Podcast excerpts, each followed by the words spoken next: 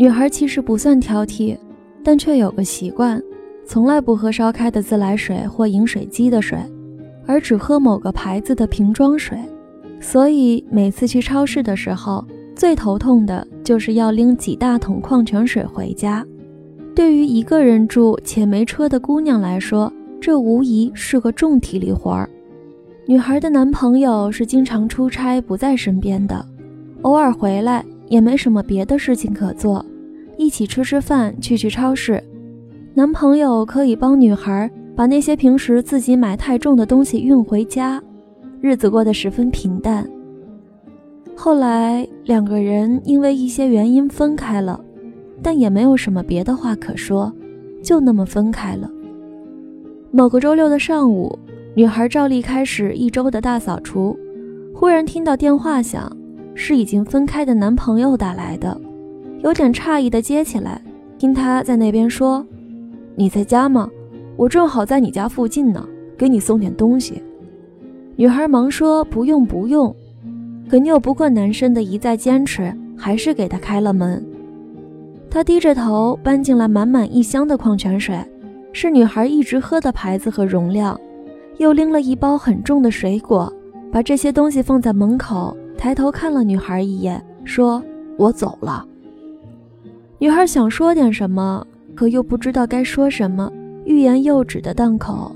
男生想起什么，转头说：“最近挺乱的，你自己一个人小心点。”然后头也不回的走了。有这么一对异地恋的小情侣，男孩在国外读书，圣诞节假期会回国一段时间，但因为家乡和女孩并不在一个城市，所以整个假期分下来。真正和女孩在一起的时间并不多。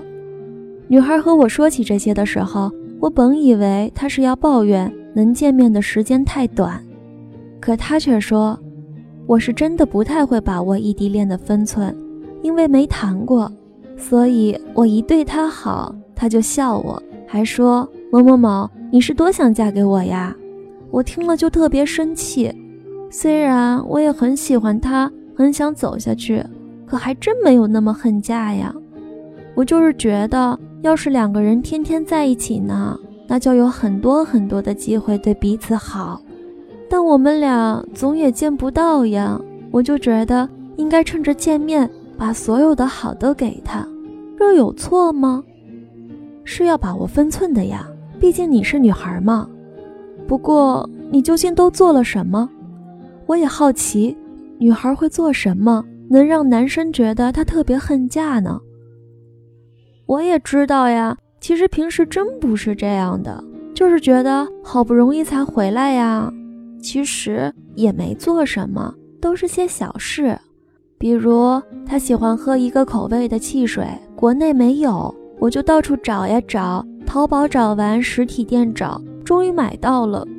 又比如记着他平时喜欢吃什么东西。用便签纸一张一张贴在墙上，慢慢学着做，学会一样就在那上面打个勾。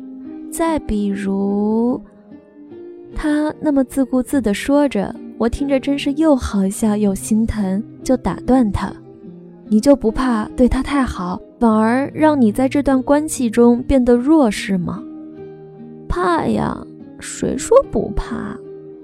女孩的眼神。明显从刚才说起喜欢的人时候闪着光的样子暗淡下来，不够喜欢才会不在意这个吧？让他感觉我被他吃得死死的，说不定就会慢慢失去兴趣。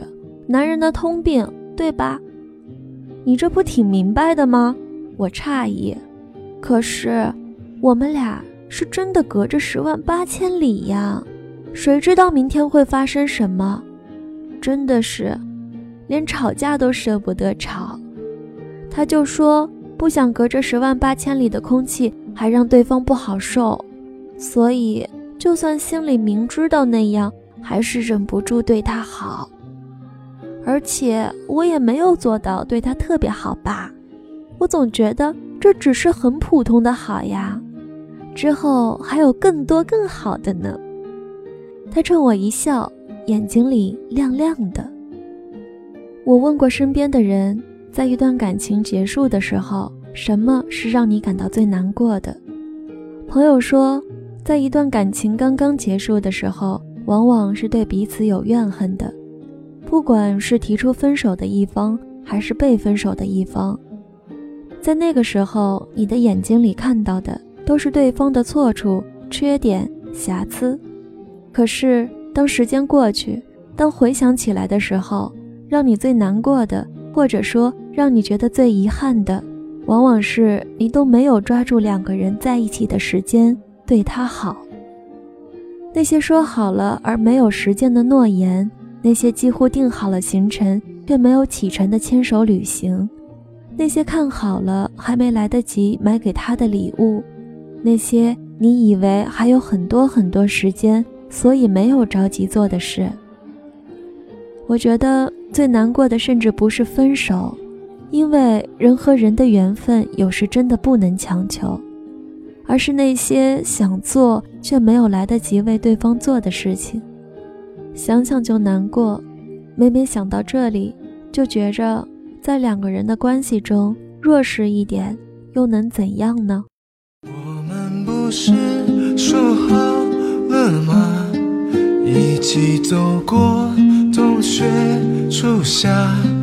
为何现在只剩我在期盼？我们不是说好了吗？一起走过似水年华，却离开，把我留下？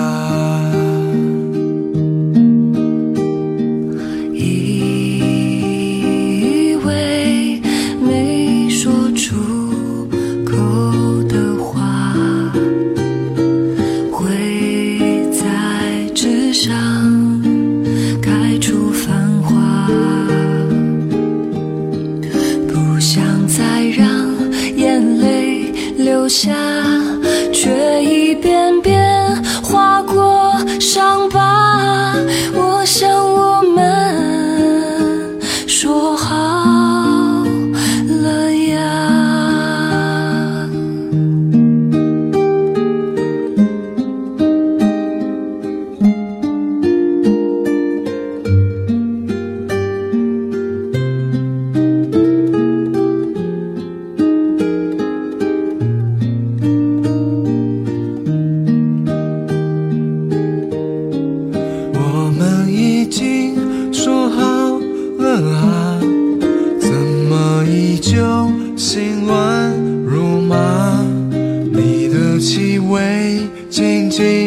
包围着我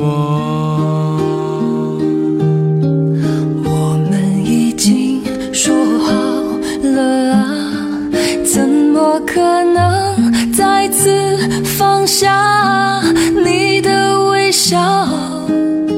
我的全部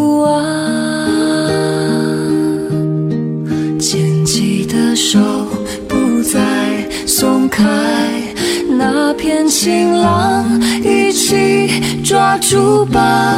我想我们已经说好呀，